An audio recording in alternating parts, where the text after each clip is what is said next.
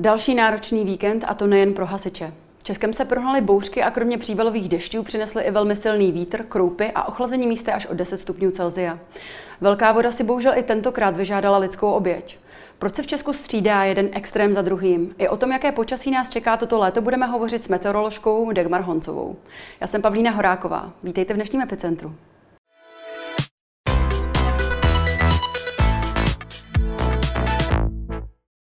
Dobrý den, paní Honcová, vítejte ve studiu. Dobrý den. Kam se letos chystáte na dovolenou a jak vaši volbu ovlivňuje předpověď počasí? A spletla jste se někdy pořádně? Tak začnu od začátku. Letošní dovolenou strávíme v Tuzemsku, mm. akorát jsme odvolali zahraniční dovolenou a já si myslím, že po těch x letech, kdy jsme se vždycky snažili co nejvíce mm, opustit Českou republiku, to bude obrovská změna, ale na druhou stranu se na to velmi těším. Mám v plánu procestovat Moravu a Slezsko, každé zákoutí vidět, každý sklípek, každé víno ochutnat, mm. jak se říká. Eh, další vaše otázka byla... Jestli jste se někdy spletla, když jste předpovídala tu předpověď počasí na vaší dovolenou mm. Rodinou? Tak eh, to právě nespletla, protože já jsem vždycky volila do volnou do destinací takových, kde je to počasí velmi stále a kde mi mhm. stačilo 14 dní, někdy i tři neděle dopředu, si předpověď počasí udělat tak, abych v následujících eh, dnech nemusela s tou předpovědí počasí nějakým způsobem hýbat. Eh, konkrétně to byly vždy Kanárské ostrovy, kde je polojasná, skoro jasná obloha, naprosto bez srážek, maximálně se tam měnily teploty o 1 o 2 stupínky Celsia dolů nebo nahoru. Hmm. Já se podívám nebo vrhnu se už rovnou na ty události posledního víkendu přišly bouřky, jak jsem zmínila v úvodu. Eh, podle čeho a jak vlastně rozřazujeme typy bouří a jaký je mezi nimi hlavní rozdíl? Tak na území Česka jsme se o víkendu setkali s těmi hlavními druhy bouřek. Jinak to byly frontální bouřky. To jsou bouřky, které přichází a které se vytváří na čele nejčastěji studených front. To byla konkrétní situace a vlastně konkrétní situace stále ještě během pondělního dne, kdy do toho teplého, labilního, vlhkého vzduchu postoupila od západu studená fronta a jej, na jejím týlu se vytvářely frontální bouřky. A také jsme se setkávali setkávali s takzvanými bouřkami z tepla, lidově řečeno. To jsou bouřky, které vznikají z nerovnoměrného zařívání zemského povrchu, kdy je opět vysoká vlhkost vzduchu, vysoké teploty a během ranních a dopoledních hodin ještě obloha modrá, poté začnou vytvářet kumuly, eh, což jsou takové ty beránky na obloze a rostou vlastně až do těch bouřkových oblaků, kumulonimbu. Mm-hmm.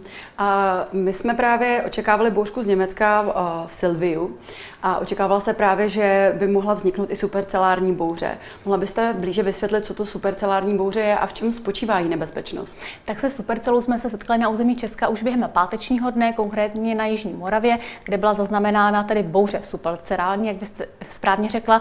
Tato supercelární bouře je konvektivní bouře.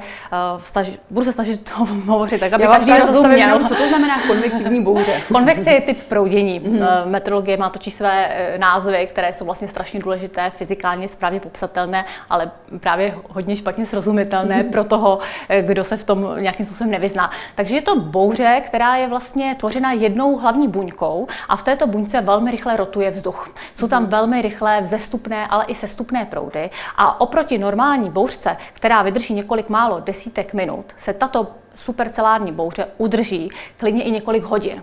A tím pádem, jak tam ten vzduch velmi rychle rotuje, tak je vlastně doprovázená daleko více nebezpečnými meteorologickými jevy, jako jsou daleko intenzivnější přívalové srážky, ale zejména potom daleko intenzivnější nárazy větru. I nyní hmm. o víkendu jsme se vlastně setkali s tím, že nárazy větru dosahovaly v bouřkách rychlosti přes 90 km v hodině a na třetím místě musím rozhodně zmínit kroupy. Právě pokud nás zasáhne supercelární bouře, tak eh, určitě se to bez krupobytí neobejde. Konkrétně na té Jižní Moravě během pátečního dne padaly kroupy o velikosti 4 cm. Co je u těch bouří to nejvíce nebezpečné? Tak já si myslím, že všechny tyto projevy mm. jsou velmi nebezpečné, záleží i na těch okolnostech. Pokud se budete nacházet ve volné přírodě, tak jednak eh, jsou to ty blesky, bleskové výboje, jednak eh, jsou velmi nepříjemné, ale i nárazy, porivy větru, pokud třeba někam jedete. Přívalové srážky jsou velmi nebezpečné, pokud právě nezvládáte řízení nebo pokud někam jedete velmi rychle autem. A já si myslím, že se nedá vybrat všechny mm. tyto meteorologické prvky, které jsou s těmi supercelárními bouřemi na území Česka spojené, jsou nebezpečné a vlastně nemusí to být ani supercelární bouře, stačí, když jsou to třeba ty bouře na čele studené fronty. Mm-hmm. Zmínila jsem právě ten název té bouře Sylvia. Um, já se přiznám, že se nepamatuju kdy jsme vlastně začali pojmenovávat ty bouře. Od kdy se to pojmenovává a kdo to určuje a podle čeho? Tak v České republice konkrétně jednotlivé tlakové útvary nepojmenováváme, ale vlastně přebíráme od jednotlivých institucí, co se týče starého kontinentu. My nejčastěji přebíráme právě od Němců, kde je institut v Berlíně, kde si lidé vlastně mohou zamluvit pojmenování oblasti vysokého nebo oblasti nízkého tlaku vzduchu. Je to spoplatněné, ale na druhou stranu je to velmi dobrý dárek a my právě nejčastěji tyto tlakové útvary, tlakové níže nebo tlakové výše a ty jejich názvy přebíráme právě od nich, ale Velká Británie nebo i skandinávské země si také pojmenovávají jednotlivé uh, tyto um, synoptické útvary. Takže to není centrálně řízeno třeba z Evropské unie? Eh, myslíte, Světovou meteorologickou organizací není. Mm-hmm. Takže rozumím tomu dobře, že si můžeme koupit jméno bouře, kterou potom budou používat, eh, třeba mě koupí nějaký známý v Německu a tady v Čechách budeme používat tenhle ten název. Vy si můžete koupit eh, v pořadníku vlastně pořadí tlakového útvaru, buď oblasti nízkého nebo oblasti hmm. vysokého tlaku vzduchu, zamluvit si, dát nějaké jméno a ve chvíli, kdy ta bouře eh, vlastně přinese nějaké nebezpečné meteorologické jevy, je třeba spojená se studenou frontou nebo je spojená s výraznými větry, například orkán Kirill, orkán Emma, to je vlastně mhm. všechno pojmenování díky, těchto, díky těmto oblastem nízkého tlaku vzduchu, tak můžete mít zaručeno, že tak už se žádná tlaková níže nebo výše jmenovat nebudete a že se zapíšete do meteorologického slovníku a historie. Český hydrometeorologický ústav v poslední době vydává jedno varování za druhým. Většinou tady se týkají povodňové bdělosti. Zdá se však, že ne všichni občané uposlechnou jen ten a minulý víkend bylo pět obětí velké vody a tragicky skončil i případ, kdy muž vzal na raft dvě děti, dvě dcery a bohužel ta mladší zemřela. Tento poslední víkend máme další oběť eh, na lidském životě, kdy eh, muž si chtěl zaplavat v rozvodněné řece. Eh, nyní opět máme řadu rozvodněných toků. A máte nějaké konkrétní doporučení, jak by se lidé při těchto povodňových stavech, stavech měli chovat a čeho se opravdu na 100% vyvarovat? Tak je pravda, že my jsme stále slychali, je sucho, sucho. Mnozí z nás s tím trpěli, mnozí z nás dělali nějaká opatření a pak přišel letošní červen, který je srážkově výrazně nadprůměrný. Na většině území Česka už spadlo o více jak 60 více srážek než je dlouhodobý normál, který je pro červen 79 mm a tu půdu už jsme vlastně měli nasáklou ve chvíli, kdy skončil květen, protože i květen byl srážkově v normálu. A vzpomeňme si, pokud jsou srážkové úhrny nejenom o tomto víkendu, kdy opět místy šplhaly přes 50 mm, ale v tom minulém i předminulém víkendu, jak se zmiňovala, takového 14. Hmm. června, kdy za víkend spadlo na Kolínsku 151 mm, tak se tomu opravdu jinak než tou povodní a rozvoděním toku eh, vlastně žádné jiné vyústění to nemá. Mm. Takže lidé by rozhodně měli sledovat eh, zpravodajství, rozhodně by neměli podceňovat a brát na lehkou váhu, protože v současné chvíli je ta půda už tolik nasycena vodou, že stačí srážkové úhrny eh, kolem 20 mm, to znamená 20 litrů na metr čtvereční a může dojít k rozvodnění i nějakých menších toků a řek. Takže být opatrní a rozhodně sledovat aktuální předpověď počasí. Právě v případě těch rozvodněných toků, ale i zatopených eh, sklepů a komunikací i v tento moment uh, zasahují hasiči na řadě míst České republiky. Uh, budou tyto jevy častější do budoucna, myslíte, a očekáváte, že právě toto léto by to mohlo být být problém? Tak velmi těžko říci. Pokud se budeme, pokud se dotkneme klimatických změn, tak ty hovoří o tom, že extrémy na území Česka se budou vyskytovat daleko častěji, než to bylo v minulých letech. Já stále z pohledu meteorologického si všechno odvozuji tím, proč se to tak stalo, že je to díky rozložení tlakových útvarů a typu proudění eh, nad starým kontinentem. Teď během května a června jsme zažili převádající takzvaný cyklonální charakter počasí, to znamená, že nás právě ovlivňovaly ty oblasti nízkého tlaku vzduchu, ať už to bylo o tom vlhkém a teplém jihovýchodním proudění, které je mhm. vždycky vlastně spojeno s tou bouřkovou činností. A to jsme hovořili v tu chvíli o těch bleskových povodních, které nás zasahovaly vlastně v té první polovině června. A nebo ať už jsou to ty přechody jednotlivých frontálních systémů, které jsou potom spojeny s oblastmi nízkého tlaku vzduchu. No a když tady máme červen, tak vlastně červený měsíc, který podle statistik přináší nejvíce bouřkových dnů a nejvíce vlastně těch extrémních silných bouřek, protože ta atmosféra na to má stále ještě energii. Mm-hmm. A je pravda, že co se takové statistiky týče, tak eh, počet dní s bouřkou v tom červnu na území České republiky podle nadmorské výšky se pohybuje nejčastěji od 7 do 12. Ta 12 je v horských oblastech, tam těch bouřkových dnů je více. Mm. Letos to bude tedy výrazně nadprůměrné. Mm. Třeba takový Hradec Králový už nyní hlásí od začátku měsíce právě těch 12 dní s bouřkou a to rozhodně není v horských oblastech. Ale zpátky tedy k vaší otázce. Zatím to vypadá z toho pohledu, že letošní léto už nebude takové, jako bylo loňské a předloňské, kdy mhm. stačilo opravdu zabalit si plavky. A 14 dní jsme vlastně neviděli žádnou srážku a teploty byly hodně vysoko. Loňské léto přineslo nejvyšší teploty od měření pražského Klementina od počátku. Mm. Teploty se od začátku června do konce srpna v průměru pohybovaly na 22,9 stupních Celsia a to alespoň podle dnešních nástřelů, jak meteorologických numerických modelů, tak vlastně těch sezónních modelů zřejmě nebude. Mm-hmm. A i když ty modely dneska vidí na těch 14 dní dopředu, tak jedna studená fronta za druhou tam jsou. Mm-hmm. Takže rozhodně alespoň pro to nejbližší období buďte obezřetní, protože už ve čtvrtek přes naše území bude přicházet další studená fronta s výraznými bouřkami, další je tam potom na neděli. Takže rozhodně musíme být obezřetní a rozhodně tu předpověď počasí nějakým způsobem sledujte. Z toho, co říkáte, tedy vyplývá, že nám hrozí bohužel další záplavy a povodně. Uh, zase, ty numerické modely dneska naznačují, ano, že jsou tam mm. dva přechody frontálních systémů, že se na nich budou vytvářet bouřky, protože ve středu bude rtuť teploměru kulminovat i přes 30 stupňů Celsia. Ale ty numerické modely ještě, a dneska ještě nejsme schopni přesně říci, ty srážkové ohny budou 40 mm, budou 60 mm. Mm. Vždycky je to velmi ošemetné o tom hovořit takhle hodně dopředu. Takže ano, vypadá to, že ty bouřky budou opět velmi silné, ale přesné číslo srážkových úhrnů ani na čtvrtek, ani na neděli vám nedám, protože ty se ještě budou několikrát měnit. Mm-hmm. Eh, ty páteční bouřky v Česku doprovodily korpobytí, jak jsme už zmínili. Eh, místy napadly kroupy dokonce až o velikosti golfových míčků. Ehm, jak vlastně kroupy vznikají a na čem záleží jejich velikost? Tak eh, vznikají v bouřkovém oblaku, v kumulonimbu a je to vlastně, jsou to malé ledové krystalky, které se pohybují v tom bouřkovém oblaku stále nahoru a dolů, protože se tam setkáváme s výraznými vzestupnými a sestupnými proudy a vlastně čím více energie má ten bouřkový oblak, tak tím déle tam ta kroupa se trvá a tím déle se vlastně, tím déle na sebe nabaluje ty jednotlivé eh, ledové krystalky.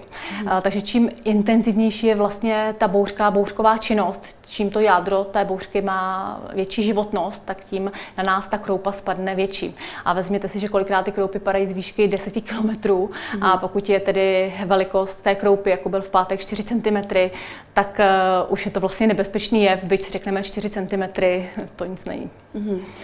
Mm, evidujeme nějakým způsobem, jak velké kroupy padají na, českou, na české území. Eh, víte třeba, jaká byla největší kroupa, která kdy v Česku spadla?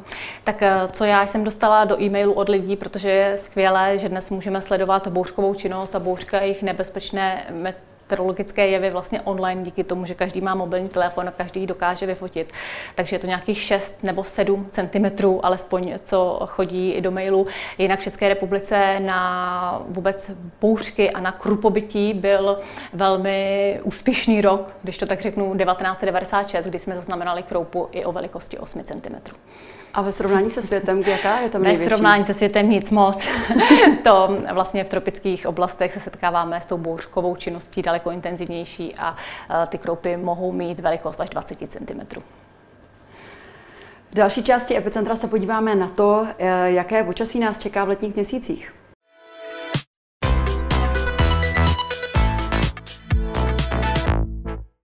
Začaly prázdniny a nás všechny zajímá, kam a kdy na dovolenou. Jak je tedy výhled na ty letní měsíce? Tak já už jsem tady zmiňovala, že numerické modely dnes vidí, nebo maximálně vidí ty globální na 16 dní dopředu a tam to vypadá, že to počasí bude hodně proměnlivé. Ale vlastně to počasí, které nás čeká, to znamená střídání letních teplot, ojediněle i tropických, s občasným deštěm nebo také s bouřkami a s relativně výrazným ochlazením, k tomu českému létu naprosto platí. Takže vyženíme si z hlavy vzpomínky na loňské a předloňské léto, kdy rtuť teploměru šplhala hodně vysoko, přes 30 stupňů Celsia, kdy byly vždycky strašně dlouhá období, kdy byly pouze tropické teploty a jasná nebo skoro jasná obloha. Eh, musím zmínit, že v roce 2018 jsme se vlastně za léto setkali eh, na stanici Doxany se 48 tropickými dny. To teda v současné chvíli nevypadá. Mm. A že pokud plánujete dovolenou v Tuzemsku, tak rozhodně přibalte nejenom opalovací krém a sluneční brýle, ale také nějaký teplejší svetr, protože právě na těch přechodách a po přechodu studené fronty sem klidně od severu může proniknout studený vzduch a teploty v odpoledních maximech se mohou pohybovat jen kolem 15 stupňů Celsia. Ale přesně tento charakter počasí vlastně k českému létu patří. Hmm. Stejně jsou to tropické teploty, ale stejně jsou to i vlastně ty chladnější dny, které proprší v horských oblastech vlastně v průběhu letního období může rtuť teploměru klidně klesat pod bod mrazu. Takový návod, pokud se vydáváte na Šumavu hmm. třeba, tak tam velmi často teplota klesá pod bod mrazu a velmi ojediněle se můžeme na vrcholcích českých hor i v letním období setkat se srážkami smíšenými nebo sněhovými. Takže v Čechách a a české léto by nás nemělo překvapit ničím.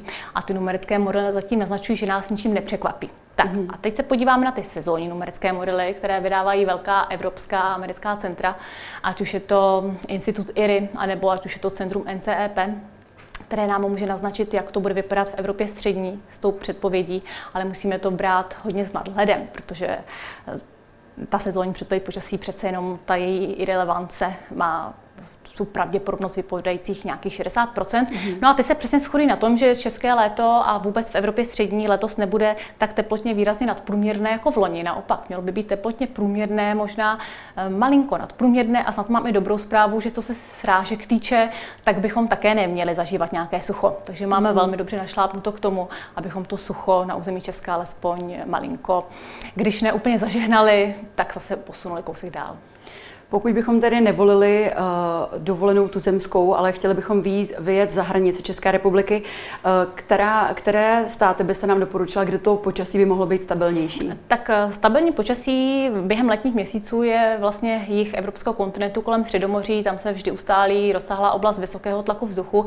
Pro našince kolikrát ty teploty převyšují, zejména třeba v Řecku nebo ve Španělsku, tu míru 35 stupňů Celzia, což už jsou hodně vysoké teploty. Velmi často často se tam také setkávají s takzvanými tropickými nocemi, kdy rtuť teploměru neklesá pod 20 stupňů.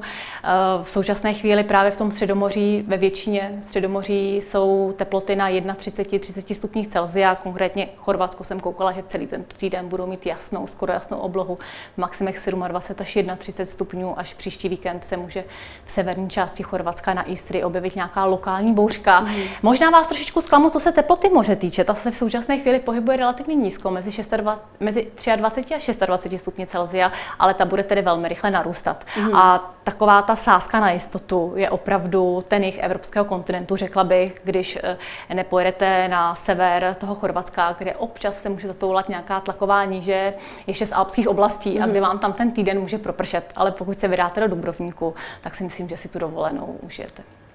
Dokážete uh, nějakým způsobem trošičku předpovědět i jaké, jaký bude podzim, jestli bude nějaké babí léto, nebo to se zatím bohužel ještě nedá říct? Já tady potím, jaké bude léto z pohledu toho, abychom alespoň něco divákům řekli a hmm. malinko divákům naznačili. Ale ta atmosféra je tak neuvěřitelně dynamická, hmm. složitá, že my ani v tuto chvíli nevíme, co se nad našimi hlavami děje. A to, jaký bude podzim, je opravdu ještě strašně daleko. Hmm. To si necháme asi až po svaté Aně. Hmm. Jak je to se sluníčkem? V Česku přibývá slunečních dnů. Je to sluníčko i více a více nebezpečné na území Česka?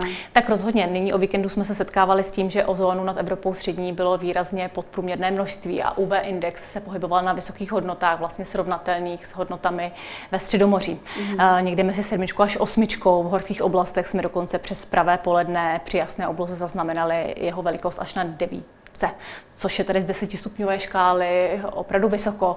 Rozhodně bychom neměli podceňovat, rozhodně bychom se měli chránit proti slunci, proti slunečním paprskům, ať už jsou to opalovací krémy s UV filtrem, ať už jsou to sluneční brýle nebo pokrývka hlavy, protože mm. úpal, úžeh při vysokých teplotách, tohle všechno nám hrozí. Eh, platí takové pravidlo, že přes poledne respektive od 11. do 15. hodiny, pokud jste světlý typ, to znamená hmm. ten nejhorší fenotyp pokožky, na spálení, tak bychom se neměli na přímém slunečním záření zdržovat déle jak 25 minut. Pokud malé děti do 3 let nebo starší lidé, tak ti by se také neměli zdržovat e, delší období. No a mazat bychom se měli i pod tričko, protože mm. když ho máte spocené, tak vlastně i pod tričkem se vám dostane to škodlivé ultrafialové záření a to tričko vlastně klidně 20% toho škodlivého záření propustí.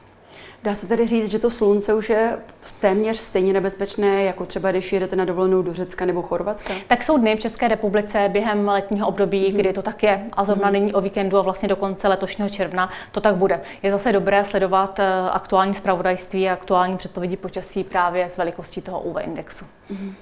Jaký je váš názor na změnu klimatu a pozorují tady odborníci nějaké výrazné změny klimatu eh, v České republice? Tak eh, z pohledu meteorologie, kdy nejsem klimatolog, tak vždycky, když jsou nějaké semináře, tak ráda zavítám na uh, otázky klimatických změn a vždycky poslouchám. A to, že tady dochází ke klimatickým změnám a nárůstu průměrné roční, ale i třeba měsíční teploty v jednotlivých měsících, to je fakt, který, mm. už, tady, který už tady s námi zřejmě bude. Na druhou stranu je strašně dobré, když se dočteme vždycky nějaké hrozné číslo, jak se nám narůstá teplota, podívat se vlastně do jádra té studie, kterou mm. klimatologové vytvořili a z jakých dat a třeba nějaké hladně úspěšnosti toto počítají. To znamená zapojit malinko selský rozum. Klimatická změna tady je, zřejmě se ještě bude, pokud pořádně nezasáhneme a pokud se všichni nespojíme, tak se ještě bude prohlubovat. Na druhou stranu milují cestopisy, milují kroniky a když se podíváme do 10. 11. století, tak i tam jsme se setkávali s výraznými bouřkami doprovázenými krupobytím. Samozřejmě mm. to nebylo popsané tak, spadla byla, nebo viděli jsme super celu, nebo viděli mm. jsme shelf cloud. Eh, což zase lidé mohli nyní o víkendu díky s bouřkám vidět. Je to popsané mm, přesně podle selského rozumu. Mm-hmm. Přišly eh, silné bouřky s krupobytím, s přívalovým deštěm a máme po úrodě pšenice, máme po úrodě žita. Mm-hmm. Takže i v 10. 11. století bychom se setkali s takovými extrémy v červnu, jako byly silné bouřky nebo jako bylo sucho. Mám pocit, že se to tak stále nějakým způsobem opakuje. V mhm. dnešní době díky tomu, že jsme neustále online, tak můžeme sledovat, jak se e, vyvíjí počasí na druhé straně světa. Můžeme být svědky toho, co se děje, jak to vypadá s hurikány, s hurikánovou sezónou. Před 20 lety, pokud jsme si nekoupili noviny, tak jsme vlastně o žádném hurikánu nad Atlantikem pořádně ani nevěděli. Takže se nedá sledovat, že by to počasí bylo jakoby extrémnější, co se týká Česka konkrétně? Tak um, zase, já mám, z jedné strany mám pocit, že lidé, jakmile slyšeli klimatická změna a hrozby klimatické změny a jakmile si do ruky vzali mobilní telefon, kde mají nějakou aplikaci, kde mají radarový snímek, kde mají družici, tak se o to počasí začínají vlastně daleko více zajímat. Mm-hmm. Takže a o počasí se baví každý a stále vlastně s tím, a to počasí nás neustále každý den ovlivňuje, takže je vlastně v pořádku, že ho sledujeme, že se o něm stále bavíme. Ale z velké míry je to dané i tím. Já když jsem hmm. začínala před 15 lety, tak si vzpomínám, že uh, jeden extrém za druhým vlastně každý měsíc na území České republiky byl. Hmm. A možná i z toho mého meteorologického hlediska, že já ten extrém najdu na jakémkoliv charakteru počasí, tak já mám pocit, že ty extrémy jsou tady stále, že to počasí je vlastně velmi stále zajímavé. Uh, někomu to může připadat jako větší extrém, samozřejmě i tyhle ty lokální bouřky, které byly, tak pokud v jednom místě na jedné vesnici spadne 60 mm srážek a všechno jim to vyplaví, ale třeba o 40 km dál, což je právě doména těch eh, přívalových srážek a bleskových povodní, eh, je v tu chvíli oblačno, tak to někomu hmm. ani nepřijde. Takže i tady z toho hlediska někomu to může připadat jako obrovský extrém, někomu to může připadat jako klasické české počasí. A počasí v České republice se mění a vždycky měnilo v průměru každé čtyři dny, takže opravdu nemůžeme očekávat, že budeme mít buď jenom krásně, anebo hmm. že budeme mít jenom zataženou deště. Evropa se pomalečku dostává z koronavirové pandemie a hovoří se o tom, eh, protože docházelo k plošním eh, uzavírání továren a eh, vypínání ekonomiky prakticky, tak se hovoří o tom, že na některých místech došlo vyčištění vzduchu. Dalo by se tedy říci, a nebo je vůbec možné, že by jedním z tím mála pozitivních dopadů koronavirové krize a i opatření v boji proti koronaviru by mohlo být zlepšení ovzduší, zlepšení klimatických podmínek? Tak je pravda, že rostové podmínky na území České republiky byly velmi dobré a vlastně velmi dobré jsou. Jednak je to dané tím, že se opravdu snížil průmysl, snížila se automobilová doprava, ale na druhou stranu je tady hodně strážek, docela hodně foukalo na frontálních systémech, takže ty rostové podmínky byly dobré, zlepšovaly se, bylo méně prachu v ovzduší. Další dobrá zpráva byla ta, že bylo krásně modré nebe, protože jsme se tam nesetkávali s žádnými kondenzačními pruhy eh, vlastně po letadlech, která mhm. vždycky létala. Ale tím bych asi ta pozitiva ukončila a naopak z toho meteorologického hlediska eh, do numerických modelů, které vlastně vypočítávají a které se snaží postihnout dynamiku v atmosféře v následujících hodinách a také v následujících dnech, jdou data, která máme naměřená právě na čidlech eh, komerčních letadel. Mm-hmm. A pokud vypadlo až 80% všech letů, tak těch dat jsme měli daleko méně a úspěšnosti předpovědi počasí se na tom také mohly podepsat. Samozřejmě ne ve chvíli, kdy tady byla oblast vysokého tlaku vzduchu a nádherné slunečné počasí a maximálně jsme přepisovali teplotu o 1 nebo o 2 stupínky Celsia nahoru nebo dolů, ale právě ve chvíli, kdy přechází jednotlivé frontální systémy, tak eh, kolikrát se ty numerické modely a jejich výstupy od sebe lišily i o několik hodin a je možné, že je to dáno právě tím, že těch dat do těch numerických modelů v současné chvíli jde daleko méně.